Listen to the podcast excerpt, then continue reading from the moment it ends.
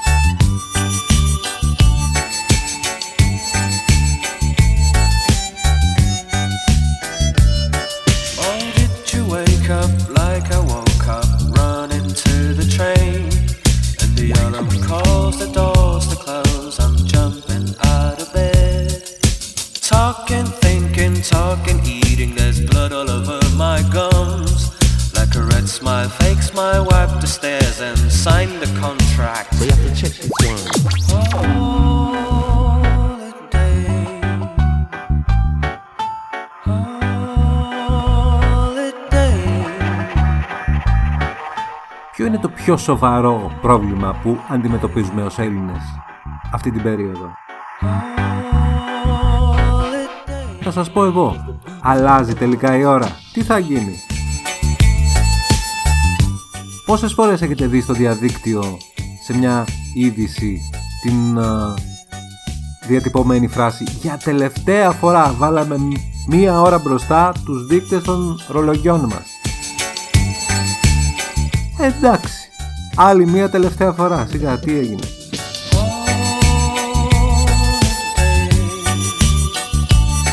Πάντως η αλήθεια είναι και αυτό ας ήταν το μοναδικό πρόβλημα στο ελληνικό διαδίκτυο ότι ποτέ δεν έχει ψηφιστεί τέτοια απόφαση από την Ευρωπαϊκή Ένωση ότι θα πάψει να αλλάζει η ώρα. Μπήκε απλά κάποια στιγμή σε διαβούλευση και κάθε τόσο, κάθε 6-7 μήνες δηλαδή διακινείται αυτή η ιστορία με το αν θα έχουμε για πάντα την θερινή ώρα γιατί μας αρέσει το καλοκαίρι πώς να το κάνουμε.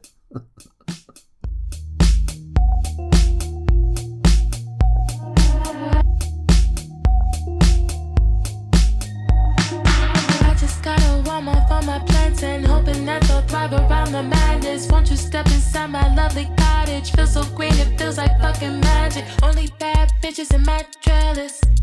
And baby, I'm the baddest. Wake me up when this gets to the action. When the place a mess, I get the maddest. I'm so sorry, baby, it's a habit. When you go away, I get the saddest. Lately, I'm hard to manage. Rest with me on desire.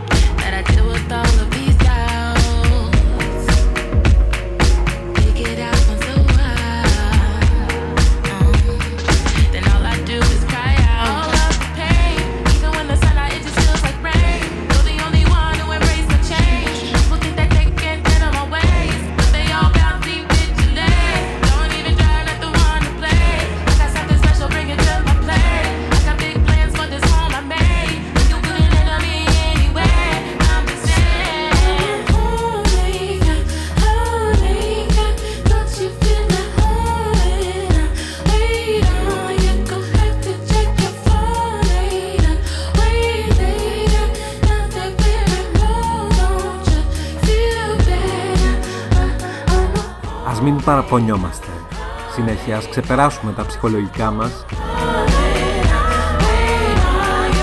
Έρχεται τριήμερο και έχει και πάρτι. Πάρτι εορταστικά για τον Ευαγγελισμό της uh, Θεοτόκου, για την Εθνική Εορτή.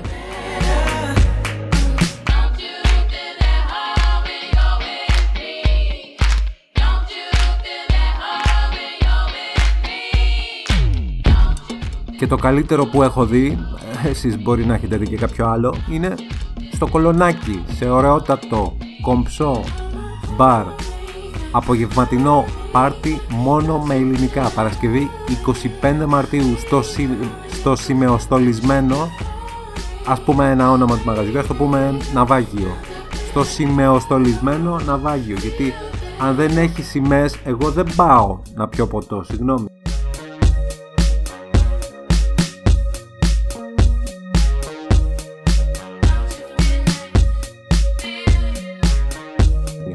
Είναι ωραία αυτά τα παρτάκια μόνο με ελληνική μουσική γιατί είναι εθνική γιορτή Δηλαδή τι, τι θα παίξουμε ας πούμε; Ιταλικά ή ε, αγγλικό ραπ ας πούμε σαν αυτό εδώ. Το νέο single του Dave με τίτλο Starlight. Ευτυχώς νούμερο ένα στην Αγγλία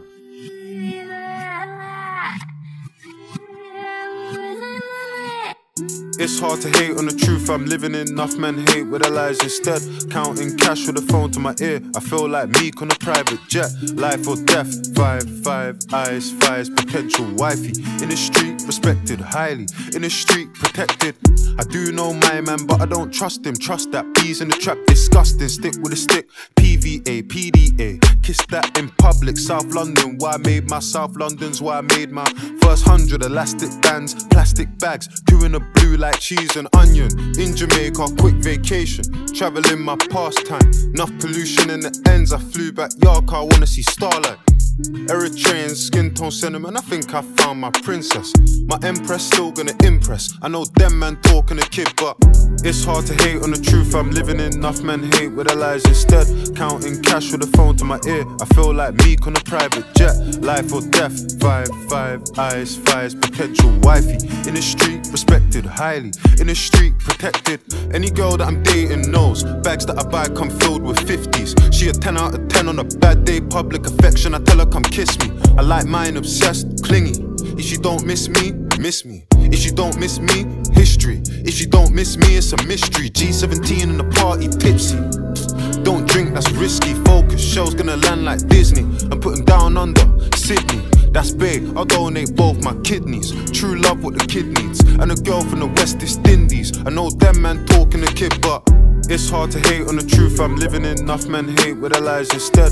Counting cash with a phone to my ear. I feel like meek on a private jet. Life or death. Five, five, eyes, fires, potential wifey. In the street, respected highly. In the street, protected. In this world that I'm in, I you wanna take pics with the belts and the ring. But don't help in the gym. Enough girls dating their biggest haters. How a boyfriend don't want her to win. Like rare.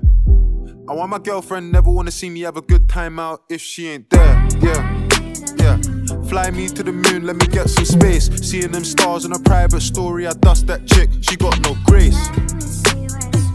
See her X-Men, she got no taste. Hip dip, she got no waist. Body snatch, serving face. Hold my hand, personal trainer.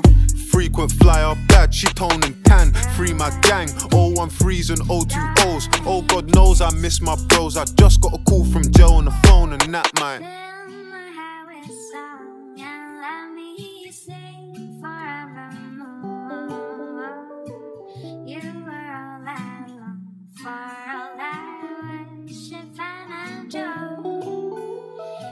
Πάντως συμβαίνουν ωραία πράγματα και πέρα από το κολονάκι ή ακόμα καλύτερα πολύ κοντά στο κολονάκι όπως ας πούμε στα Εξάρχεια όπου και βρέθηκα το περασμένο Σαββατοκύριακο μαζί με έναν φίλο για να περιηγηθούμε στα δισκάδικα της περιοχής τα οποία ομολογμένως κρατιούνται σε πολύ καλό επίπεδο ενώ αυτά που έχουν και νέες κυκλοφορίες και όχι μόνο τα παλιά και μεταχειρισμένα. Ένα πράγμα που μου έκανε εντύπωση ήταν ότι η επανέκδοση σε βινίλιο του θρηλυκού δίσκου των διάφανων κρίνων βρέθηκε σε τρία μαγαζιά. Στο ένα είχε 50 ευρώ, αν έχεις το Θεό σου. Στο άλλο 42 ευρώ και στο τρίτο 37 και κάτι ευρώ.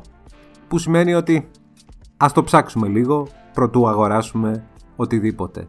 Το άλλο ενδιαφέρον και μάλλον ενθαρρυντικό στοιχείο της ε, βόλτας μας ε, στα Εξάρχεια ήταν η λαϊκή αγορά της ε, Καλλιδρομίου γύρω στις 11 το πρωί του Σαββάτου.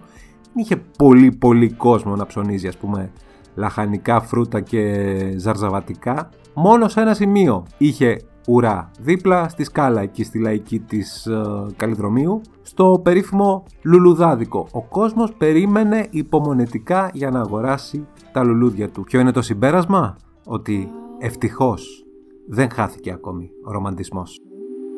Like a circle in a spiral, like a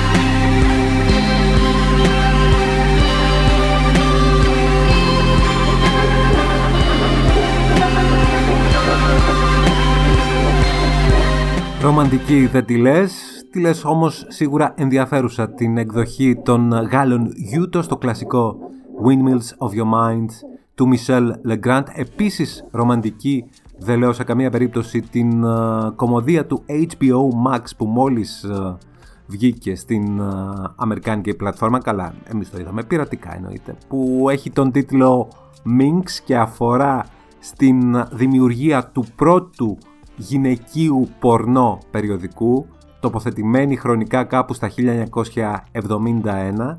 Μια σειρά πραγματικά τολμηρή, δείχνει ανδρικά αμόρια, pay, να το πούμε ευθαρσός. Την πρώτη εβδομάδα βγήκαν τα δύο πρώτα επεισόδια, θα έχει 10 ο πρώτος ε, κύκλος όπως ε, φαίνεται. Έχει πολύ ενδιαφέρον ένα κείμενο των New York Times πριν από λίγες ημέρες που γράφει χαρακτηριστικά ότι το Minx ξεχωρίζει για την ποικιλία και τον ρεαλισμό όπως και να το πάρει κανείς αυτό. Εξιστορεί μάλιστα πώς έγιναν τα γυρίσματα με τα γυμνά ανδρικά σώματα. Αν έχετε χρόνο και διάθεση ψάξτε να δείτε το Minx έχει πραγματικά πολύ ενδιαφέρον αλλά κρατήστε μια απόσταση από την οθόνη έτσι. Εγώ σας προειδοποίησα.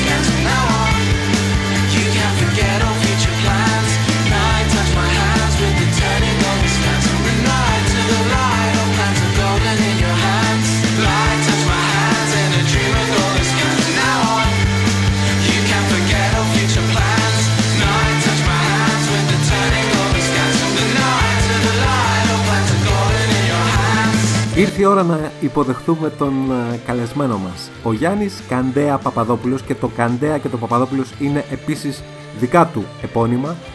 Γεννήθηκε το 1994 και έγινε Παναθηναϊκός, πράγμα που μα, δεν μπορώ να συλλάβω γιατί δεν βρίσκω λόγο ένα παιδί να γίνει Παναθηναϊκός που έχει γεννηθεί το 1994 γιατί και εγώ είμαι, αλλά έχω ζήσει και μέρες δόξας, πώς να το κάνουμε. Είναι επίσης Liverpool, δεν θα πούμε τίποτα ούτε για τη Liverpool ούτε για τον α, Παναθηναϊκό. Θα μιλήσουμε πολύ για σινεμά μαζί του, γιατί τα τελευταία πέντε χρόνια είναι κριτικός κινηματογράφου στο Αθηνόραμα. Έχει μάλιστα σκηνοθετήσει ο ίδιος συμμετέχοντας σε ταινίες μικρού μήκους, ενώ παράλληλα σπούδαζε στο τμήμα πολιτικής επιστήμης και ιστορίας του Παντίου Πανεπιστημίου. Είναι επίσης μέλος της Ελληνικής Ακαδημίας Κινηματογράφου και της Πανελλήνιας Ένωσης Κριτικών Κινηματογράφου. Τον υποδεχόμαστε με κάτι φρέσκο. New Beginning. Automatic.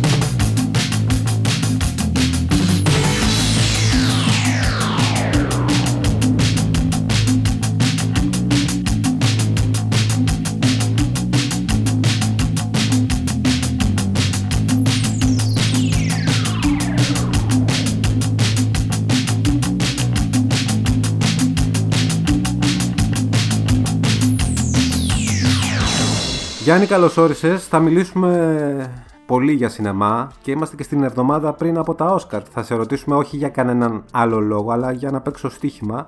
Θέλω να ξεκινήσουμε με τη σχέση μουσικής και κινηματογράφου. Και η πρώτη μου ερώτηση είναι αφήνουν πλέον οι σκηνοθέτες να γίνονται μεγάλα μουσικά θέματα σε ένα φιλμ ή μήπως φοβούνται ότι μια τέτοια υπόκρουση μπορεί να καπελώσει τη δουλειά τους και περιορίζονται σε αυτό που λέμε και λέτε ατμόσφαιρες; Ε, λοιπόν, ε, τα πράγματα είναι και δεν είναι ακριβώς έτσι. Γιατί από τη μία, ε, εάν ένας σκηνοθέτης έχει επιλέξει να έχει στην ταινία του ένα soundtrack οποιοδήποτε ύφους και οποιοδήποτε είδους, αναπόφευκτα θεωρεί ως μέλος της δημιουργικής του ομάδας τον συνθέτη. Άρα δεν τίθεται θέμα καπελώματος ή τέλος πάντων ότι η μουσική, ότι θα έρθει ο συνθέτης για να γράψει μια μουσική η οποία θα καβαλήσει ας πούμε την ε, αφήγηση της, ε, της ταινίας. Ίσα ίσα είναι αν όχι άξιος είναι εξίσου σημαντικός στην δημιουργική διαδικασία παραγωγής μιας ταινίας. Από την άλλη βέβαια είναι γεγονός ότι τα τελευταία 15-20 χρόνια τα κινηματογραφικά soundtracks έχουν αλλάξει κατά πολύ την υφή τους και έχει επικρατήσει τουλάχιστον όσον αφορά το εμπορικό αμερικάνικο σύστημα έχει καταλήξει αυτά τα soundtracks να λειτουργούν σαν νοητές υπογραμμίσεις των σκηνών στις οποίες ε, χρησιμοποιούνται έτσι ώστε να εντείνουν με έναν τρόπο τα, τα αφαιρσίματα των, ε, των ηθοποιών να δίνουν περισσότερο βάθος στην ατμόσφαιρα και στην άβρα που τους περικλείουν να δημιουργούν λίγες παραπάνω συναισθηματικές ας πούμε φορτίσεις ε, σε κάθε σκηνή, σε κάθε σεκάνς παρά να, να συμπεριφέρονται τα μουσικά θέματα με έναν τρόπο έτσι ώστε να μπορούν να σταθούν αυτόνομα ή ακόμα και να τολμήσουν να δώσουν μια παραπάνω διάσταση σε μια, σε μια ταινία.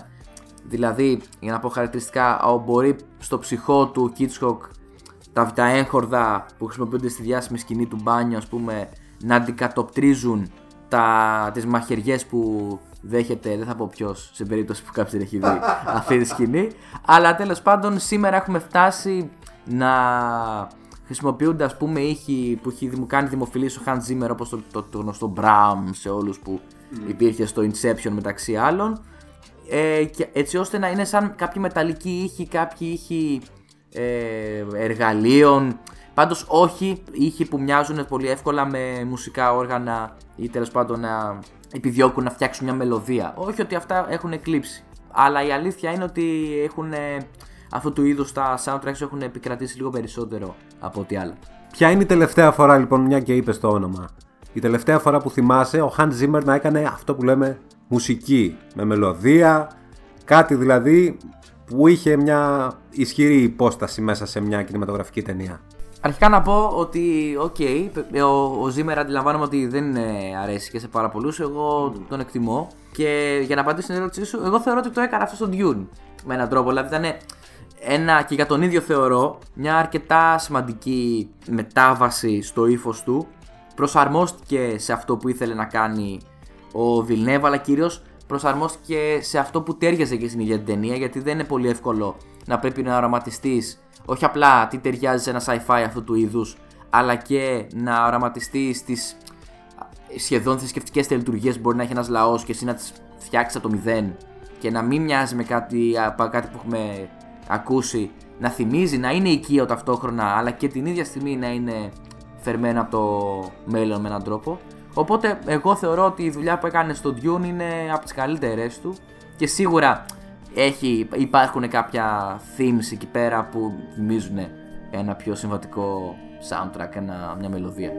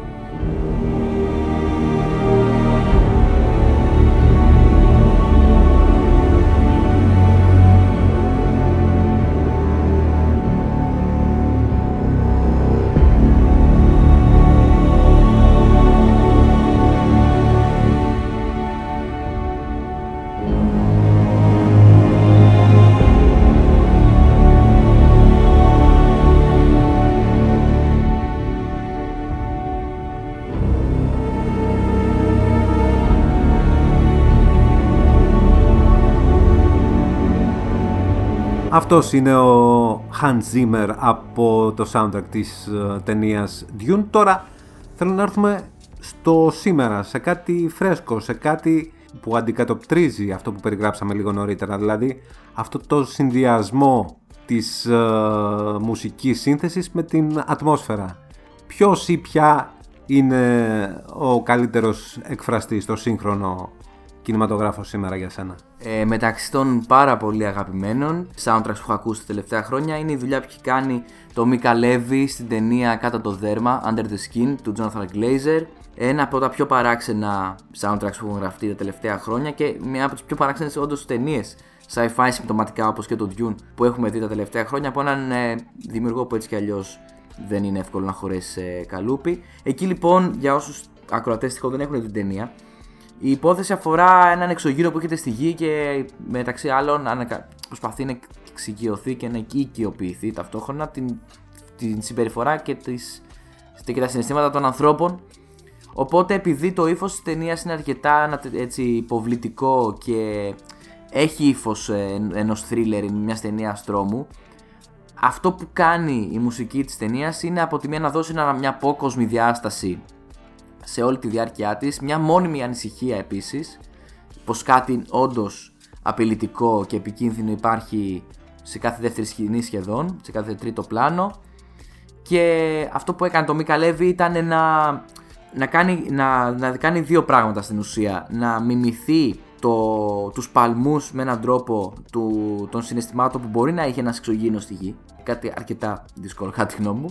Από την άλλη να μεταφράσει με- σε ήχους αυτή την διαρκή μόνιμη απειλή και, μια, και στην ουσία το, το υπαρξιακό ερώτημα ακόμα που υπάρχει στη, στην ηρωίδα της ταινίας που υποδίεται η Scarlett Johansson. Οπότε όλο το, το soundtrack από μόνο του είναι ένα, πα- ένα σαν αποτέλεσμα, είναι ένα, με- κάτι μεταξύ από, σε drones, ambient, χρησιμοποιώντας όμως με ηλεκτρονικό τρόπο τα έγχορδα που είναι και κατά βάση το εργαλείο που ακούγονται στα soundtracks ε, από το Μικαλέβη.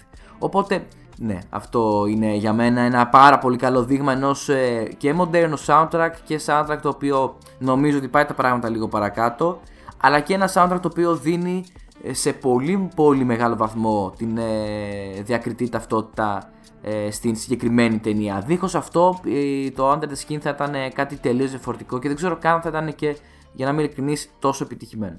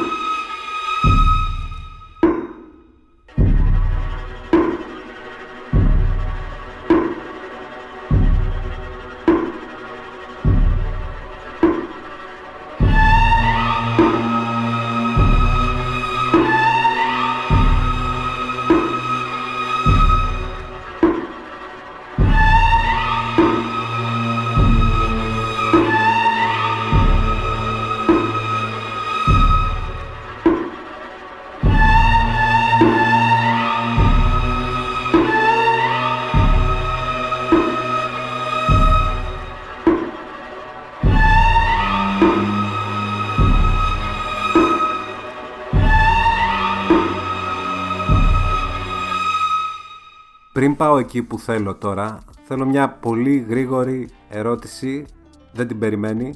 Ποια είναι η πιο πρόσφατη, χειρότερη ελληνική ταινία που είδες; Είναι το ταξίδι στα αστέρια. Θέλω να πιστεύω πως όχι, είμαστε αμφότεροι Παναθηναϊκοί. Όχι, δεν είναι αυτή. Ε, η- και δεν υπεκφεύγω, ε, γιατί δεν ξεπερνείται εύκολα το, η ταινία του Μάρκο Σεφερλί, ε, το Χαλβάι 5-0. Οπότε αυτή είναι με πολύ μεγάλη διαφορά η χειρότερη ελληνική ταινία που έχω δει τα τελευταία χρόνια. Υπάρχει και μια άλλη ταινία που μάλλον δεν είδες. Βγήκε στις αίθουσες τον περασμένο Νοέμβριο με σκηνοθέτη και παραγωγό τον Στράτο Μαρκίδη. Ο τίτλος της ήταν Καρδίτσα Forever. Ήταν κάτι σαν sequel του I Love Καρδίτσα, το οποίο είχε πάει και καλούτσικα εμπορικά το 2012-2013, αν δεν κάνω λάθος. Σε αυτήν την ταινία έπαιζε σε ένα μικρό ρόλο ο Παύλος Χαϊκάλης, ο οποίος τώρα για να α, μπορέσει αυτή η ταινία να παιχτεί κάποια στιγμή στην τηλεόραση, αποφασίστηκε να αντικατασταθεί στα όποια πλάνα, στις όποιες σκηνές συμμετείχε με τον Σωτήρη Καλυβάτση. Όπως καταλαβαίνεις, ο Παύλος Χαϊκάλης γίνεται ο δικός μας Kevin Spacey για εντελώς άλλους λόγους ή και για παρόμοιους λόγους. Δεν ξέρω, δεν είμαι τώρα σε θέση να το κρίνω. Ας αφήσουμε αυτή την ιστορία κατά μέρους, δεν θέλω κανένα σχόλιο από σένα. Θέλω να μου πεις, αν ήσουν εσύ στην Αμερική και ήσουν σκηνοθέτης, δεν ξέρω, ήσουν executive producer, είχες, ρε παιδί μου, 5-10 εκατομμύρια δολάρια και έβλεπες μια ταινία στην τελική της μορφή, μονταρισμένη.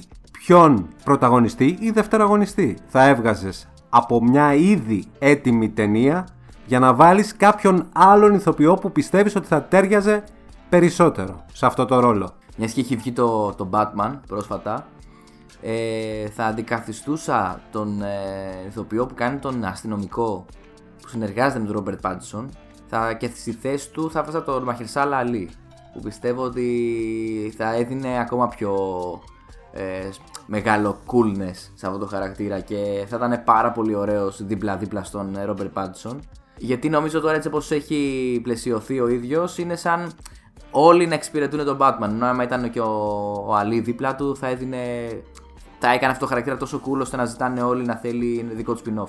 Και ο λόγος που πιστεύω πως ο Μαχισάρα Αλή θα ταιριάζει πάρα πολύ σε αυτό έτσι ώστε να φτάσει σημείο να δώσει τόσο μεγάλη ας πούμε αξία σε αυτόν τον ρόλο και να θέλουμε όλοι να, να έχει δικό του spin-off είναι γιατί έχει παίξει σε ταινίες που ο ίδιος τις έχει. Στι ταινίε και σειρέ που ο ίδιος τι έχει φέρει, ας πούμε, του έχει προδώσει ειδικό βάρος. Όπως είναι το πράσινο βιβλίο, μια OK, okay, συμπαθητική ταινία που, για την οποία αυτός βρέθηκε με Όσκαρ.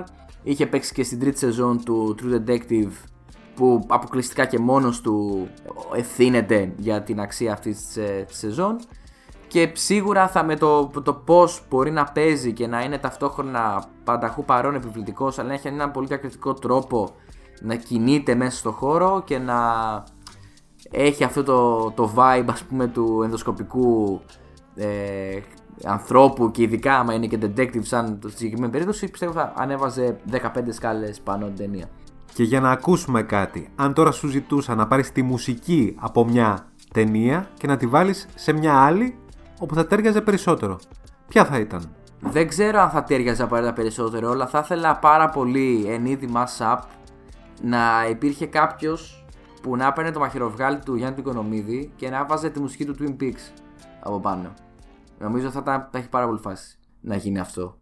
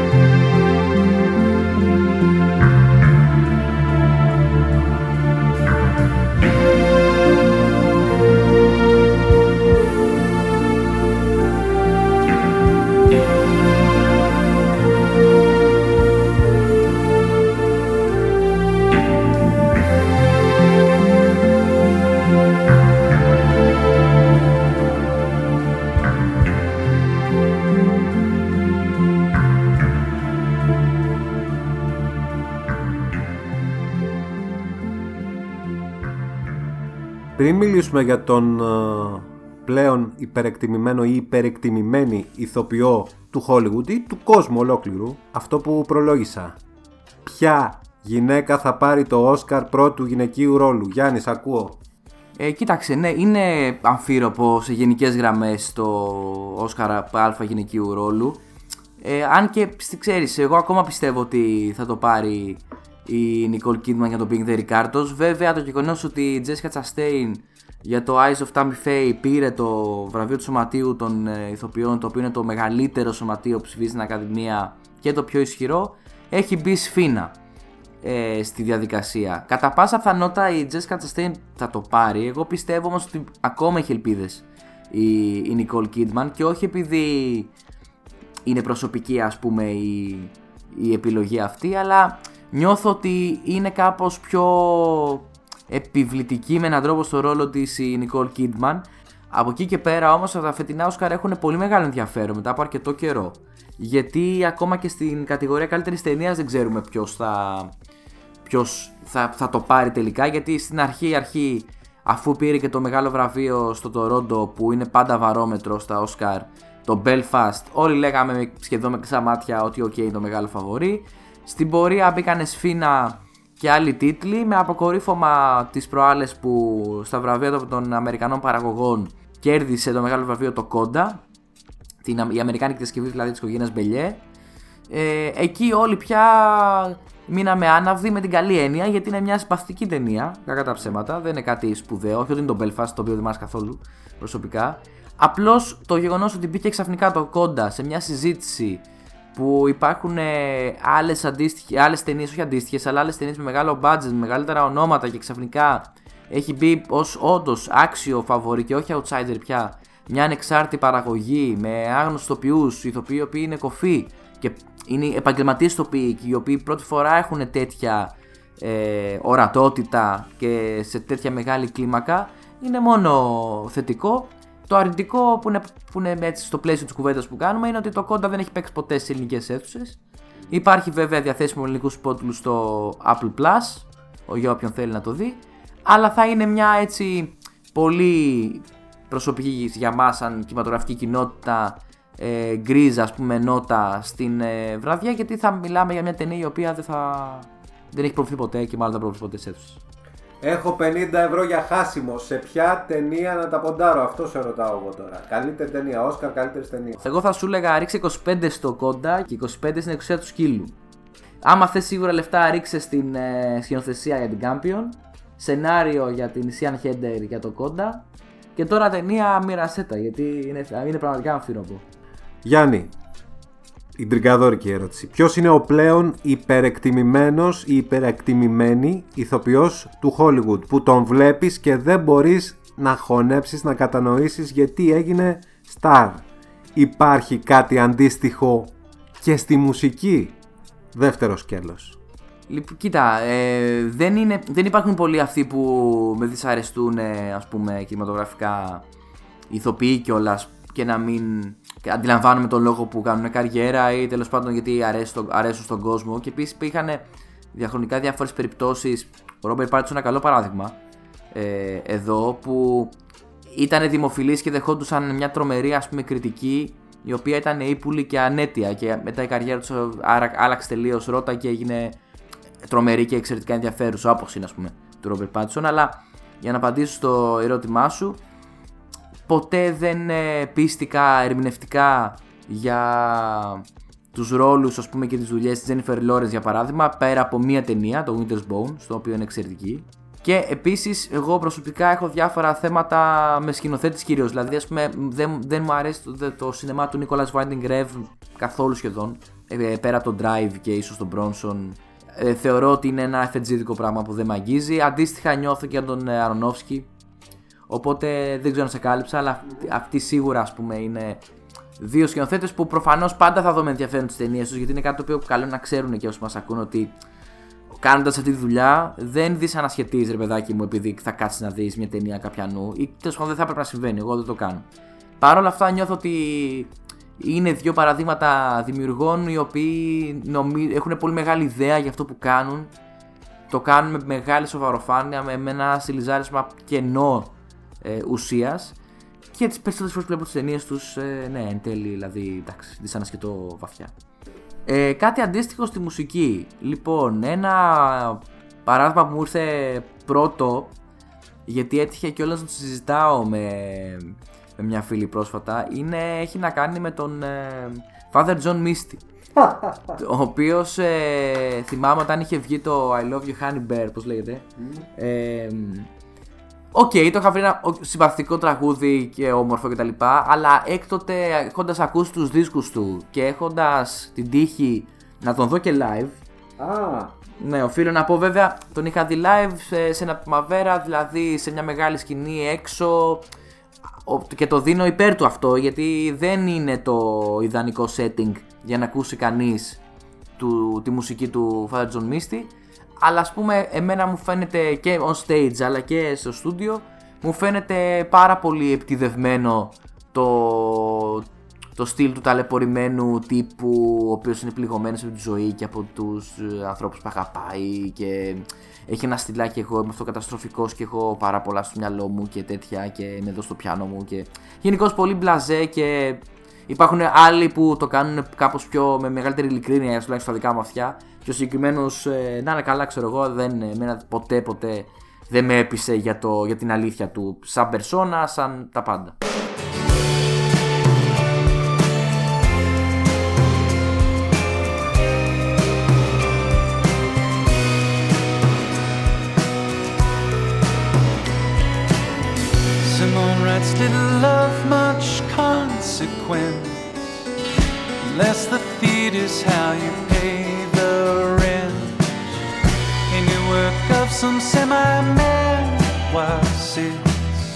Inside the weekend book editor's desk. And while they have not mentioned it, she must watch roses get thrown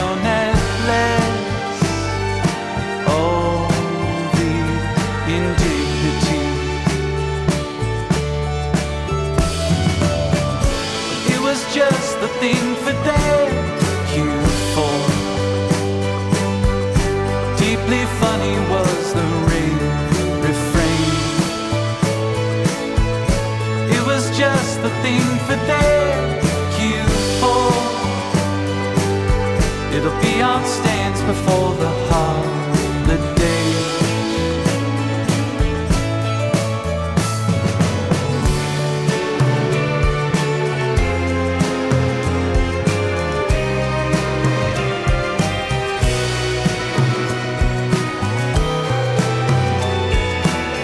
Her sister was not much long for this world.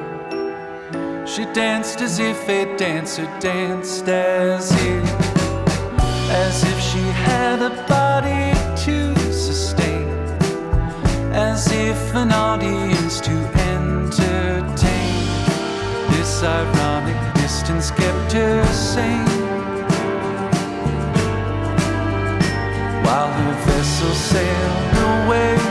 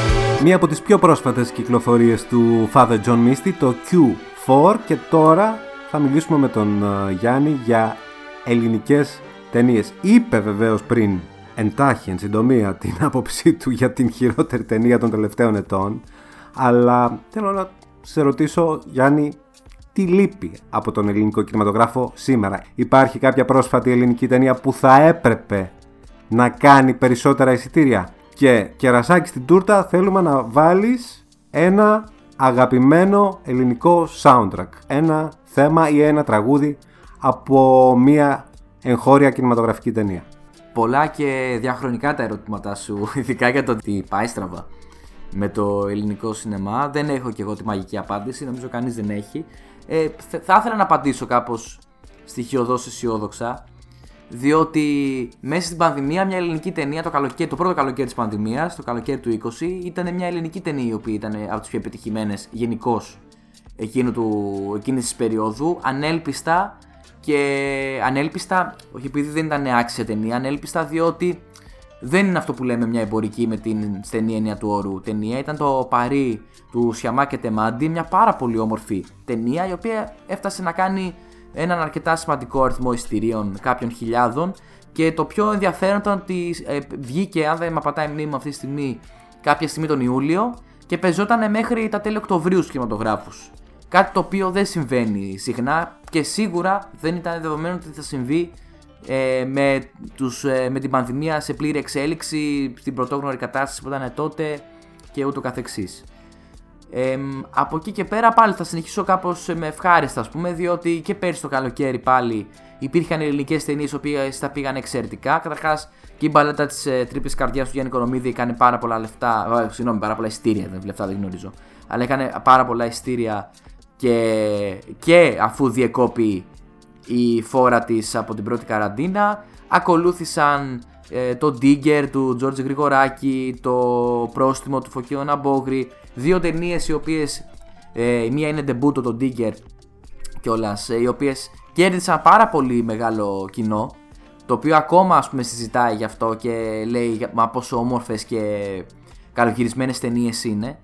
Οπότε θέλω να πιστεύω ότι ακόμα και αν υπήρχαν εντός εισαγωγικών τα προβλήματα, όποια προβλήματα υπήρχαν στο ελληνικό σινεμά, υπάρχουν, ε, δημιουργούνται οι προποθέσει έτσι ώστε τέλος πάντων να, δεν ξέρω, να, διευκο- να διευκολύνεται τουλάχιστον η πρόσβαση του, του κοινού ή να, βρίσκει, να υπάρχει πια ένα κοινό το οποίο βρίσκει τον εαυτό τους σε αυτές τις ταινίες. Ή αντίστροφα και οι ταινίες αυτές να δημιουργούνται για να, για να φορούν κιόλας κάποιο κομμάτι του κοινού.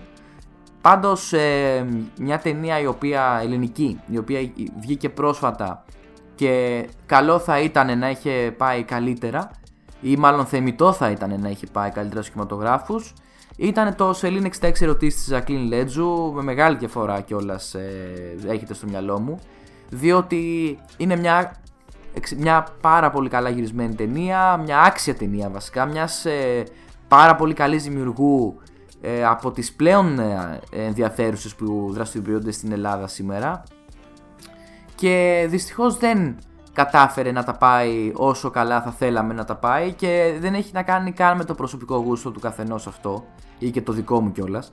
Έχει να κάνει με το γεγονός ότι είναι μια πρώτη ταινία μιας δημιουργού η οποία έχει δώσει μόνο καλά δείγματα γραφής και μια θετική πορεία στις αίθουσες της πρώτης ταινίας της θα σήμαινε καλά νέα για την ίδια και, το, και, και για όλους τους υπόλοιπους όμως. Οπότε αυτό είναι ένα παράδειγμα που θα έφερνα ας πούμε, σε σχέση με το, σε μια ταινία που θα μπορούσε να έχει πάει καλύτερα. Ω προς τα ελληνικά soundtracks τώρα, ε, όντας ένας άνθρωπος ο οποίος παρακολουθεί ελληνικό σινεμά από όσο θυμά τον εαυτό του, αλλά όχι από για κάποιο συγκεκριμένο λόγο, απλά επειδή μου φαίνονταν πολύ πιο οικείο να ανακαλύπτω ταινίες στη δική μου γλώσσα μαζί με τις αγγλικές, με τις αγγλόφωνες μάλλον ή τις γαλλόφωνες κτλ. Ε, πα- είναι πολλά τα soundtrack που έχω πολύ κοντά στην καρδιά μου. Ε, από κλασικά της Καραΐνδρου μέχρι το ρεμπέτικο του Ξαρχάκου.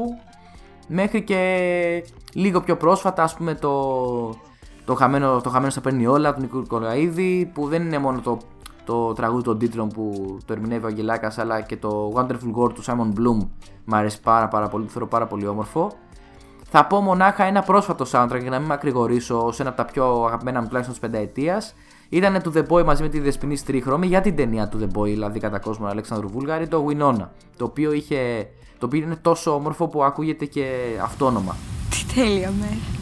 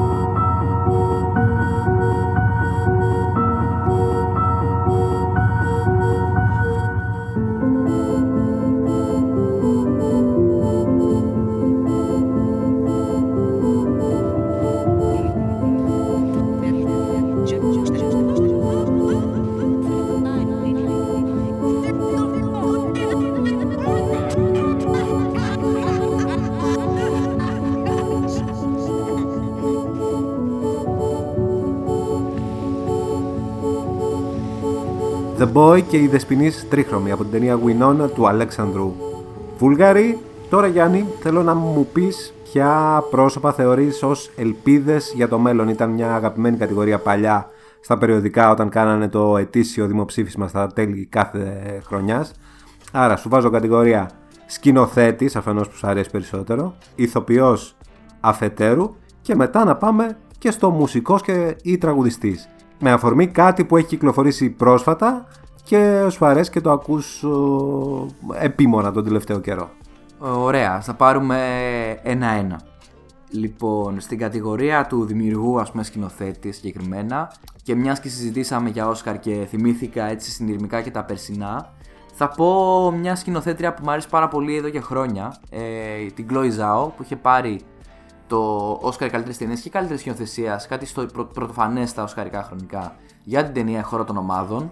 Η οποία ναι, μεν έκανε ένα ψηλό φάουλ δημιουργικό, καλλιτεχνικό με το Eternals, το οποίο είχε πολλές προθέσεις καλές, αλλά δεν μπόρεσε να απεγκλωβίσει τελείως από τη φόρμα της μαρβελικής περιοδικής ταινίας, δυστυχώς. Όμως είναι μια δημιουργός η οποία κάνει πραγματικά ε, μοναδικό σινεμά. Είναι ταυτόχρονα ρεαλιστικό, ποιητικό και ε, χαμηλότονα πο- ε, πολιτικό. Κάτι το οποίο εκλείπει. Και θα πρόσθετα σε αυτήν την ε, κατηγορία και μια δημιουργό η οποία πρόσφατα ε, προξένησε πάρα πολλές μεγάλες συζητήσεις και παρότι εγώ δεν είμαι ιδιαίτερος φαν της τελευταίας ταινίας της πιστεύω πάρα πολύ στο τι σινεμά μπορεί να κάνει είναι η Ζουλία Αντικουρνό που πήρε χρυσοφίνικα πέρσι για το Τιτάν είχε, έχει κάνει άλλη μια ε, μεγάλο μήκους στο Ρο που ήταν εξαιρετικό από τις πιο ενδιαφέρουσες ταινίες τρόμου των τελευταίων ετών η, η αντίστοιχα εκείνη κάνει ένα σινεμά διαφορε- πολύ διαφορετικού στυλ, πολύ πιο επιθετικός στι αισθήσει και, και τολμηρός στι ιδέες του. Αλλά αυτό είναι το σινεμά που τουλάχιστον εγώ προτιμώ να βλέπω από άλλα που κινούνται σε μια ασφάλεια δημιουργική, καλλιτεχνική και και ιδεολογική ίσως ακόμα. Από εκεί και πέρα, ε, στους ηθοποιούς ας πούμε που μου αρέσει πολύ να βλέπω και να, και να, και να βλέπω την πορεία τους, θα πω πάλι δύο. Θα πω τον Barry Keegan, ο οποίος ε, μπορεί να το θυμάσαι από, το, από την ταινία του, του Γιώργου Λάνθιμου ε, με το Ελάφι και ο οποίος ο οποίος είναι το γιο του Colin Farrell. Είναι, ο Barry Keegan είναι μια φάτσα απίστευτη, είναι ακριβώς παίζει στα όρια του, του διαστραμμένου και του normal και όσοι έχετε δει τον Batman ίσως τον διακρίνατε στην τελευταία σκηνή της ταινίας να κάνει παρέα στον ε, Paul Dano. Α, στη φυλακή. Ναι, που είναι στη φυλακή, ναι, ναι. Και υπάρχουν διάφορα με στοιχήματα για το τι ρόλο θα παίξει στη Ότι συνέχεια. θα είναι στο επόμενο. Ναι. Θα είναι σίγουρα, ε, αλλά ε, δεν είναι, δεν, εγώ νομίζω έχω καταλάβει ποιον θα παίζει, δεν νομίζω είναι η προφανής απάντηση. Αλλά τέλος πάντων ο Μπάρι Κίγκαν θεωρώ ότι είναι πολύ μεγάλο ταλέντο και θα συνεχίσει να δίνει σπουδαίους, ε, σπουδαίες ερμηνείες.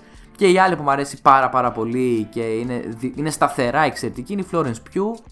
Την είχαμε δει και στο Μεσοκαλόκαιρο του Άρη Άστερ, μια ταινία που εγώ δεν τη βρήκα κάπως άνηση, αλλά η Florence Pugh ήταν ε, υπερηχητική σχεδόν.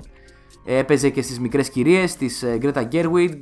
Γενικώς είναι μια, ε, μια ηθοποιός που μπορεί να παίρνει πάνω της μια ταινία. Το έκανε στο Black Widow εξαιρετικά. Μια μετριότατη ας πούμε ταινία που χωρίς τη Florence Pugh θα είχαν ό,τι, ό,τι φαν και ό,τι ενδιαφέρον σχεδόν είχε να δώσει. Οπότε ναι, αυτοί οι δύο σίγουρα είναι μέσα, στα, μέσα στο ραντάρ μου εντός εισαγωγικών και τους εκτιμώ πάρα πολύ σαν ερμηνευτές.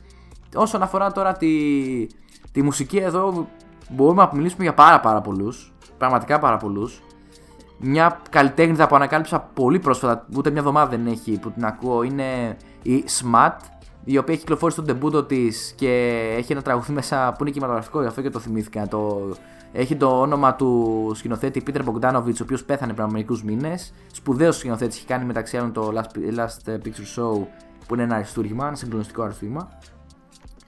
Και για να πω πάλι ένα φετινό έτσι ντεμπούτο και να μην, ε, να μην επαναπαυτώ σε κάποια άλλα πιο παλιά πράγματα, θα πω ένα άλμπουμ που κανονικά δεν θα πρέπει να μ' αρέσει γιατί είναι ένα αναμάσιμα κάπως στον ε, The Fall, αλλά η αλήθεια είναι ότι και εγώ πέφτω για κάτι τέτοιε μπάντες βρετανικές. Είναι η Yard Act που βγήκε το ντεμπούτο τους ε, το Γενάρη, από τα μνήμη μου, το μόνιμο και είναι αρκετά κολλητικό. Βέβαια, εντάξει, σε όποιους ακροατές αρέσει το βρετανικό post-punk με πάρα πάρα πάρα πολλές δόσεις ε, The Fall There's more, nothing to do. My daddy didn't love me, so I guess I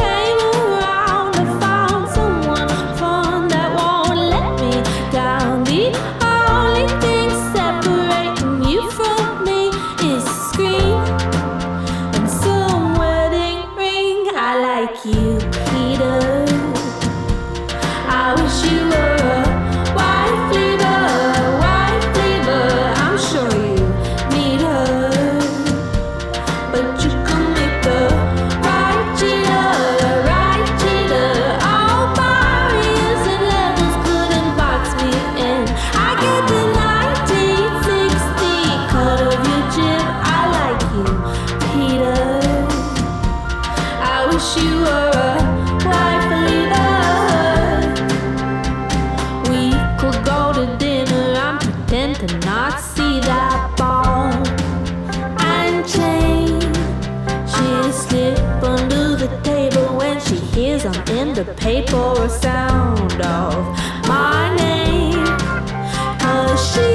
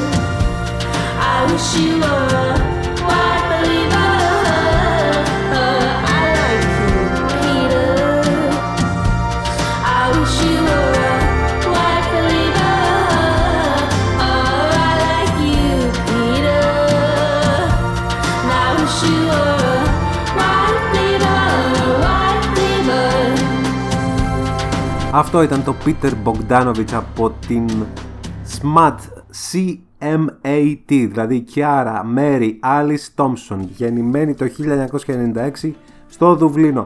Φτάνουμε στο τέλος της κουβέντας με τον ε, Γιάννη Καντέα Παπαδόπουλο, αλλά τώρα θέλω να τον ρωτήσω το εξής απλό. Ποιο είναι το πιο περίεργο, παύλα ατέριαστο, παύλα; Αντιφατικό τραγούδι στις ε, λίστες σου στο Spotify; Ε, αρχικά να ξεκαθαρίσω ότι δεν πιστεύω σε αν έχει απολαύσεις, τα έχω ξεπεράσει αυτά. Απλά αυτό που είναι πάρα πολύ κουλό, ε, γιατί ο συγκεκριμένος δεν είναι ότι μ' αρέσει γενικά. Είναι ένα που μπορεί να μου ακουστεί και παράξενο σε σχέση με τη συζήτηση που κάνουμε τόση ώρα, αλλά μου έχει κολλήσει πολύ, πάρα πολύ, πάρα πάρα πολύ το όπλο του τρανού με το light. Το ακούω non-stop στο μυαλό μου και, και όχι.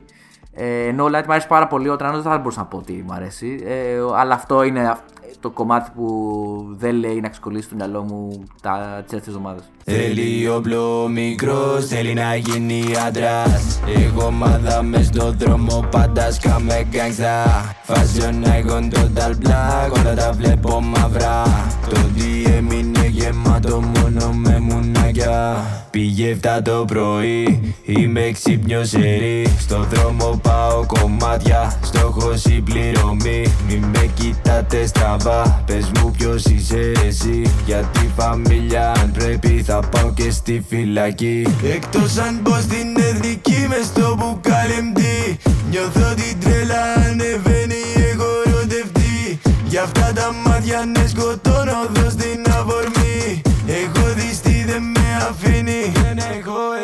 Θέλει όπλο μικρός θέλει να γίνει άντρας. Εγώ μάδα μες στο δρόμο πάντα σκάμε γκάγκστα Fashion icon total black όλα τα βλέπω μαύρα.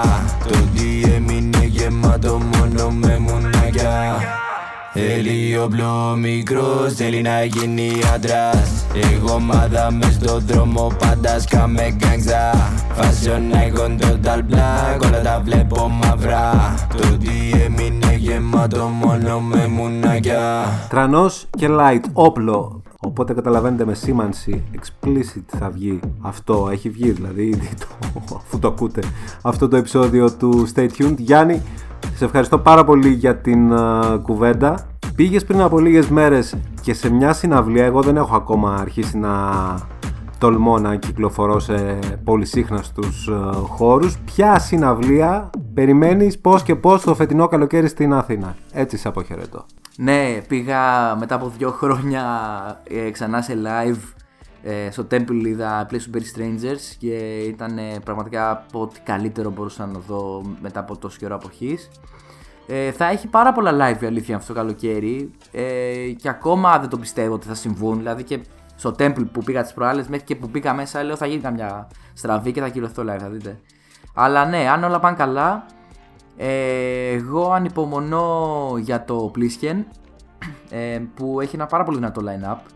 Έχει, εντάξει, οκ, έχει Caribou, Bonobo σαν headliners που εκτιμώ πολύ και θα περάσουν πολύ όμορφα, αλλά εγώ θα θέλω πάρα πολύ να δω τους ε, Tropical Fuck Storm, τον slowthai και εννοείται ξανά την ε, Princess Nokia. Δηλαδή αυτά τα τρία acts είναι τα, αυτά για τα οποία ανυπομονώ ολόψυχα και ας ακουστεί και λίγο γεροντήσικο αυτό που θα πω, αλλά και θέλω τρομερά να δω ε, Jesus and Mary- Jesus and Mary Chain στο release. Είναι αποθυμένο, ξέρω ότι είναι πια γεροντάκια κι αυτοί, αλλά ε, κάποια πράγματα θες να τα ακούσεις live κάποια στιγμή στη ζωή σου.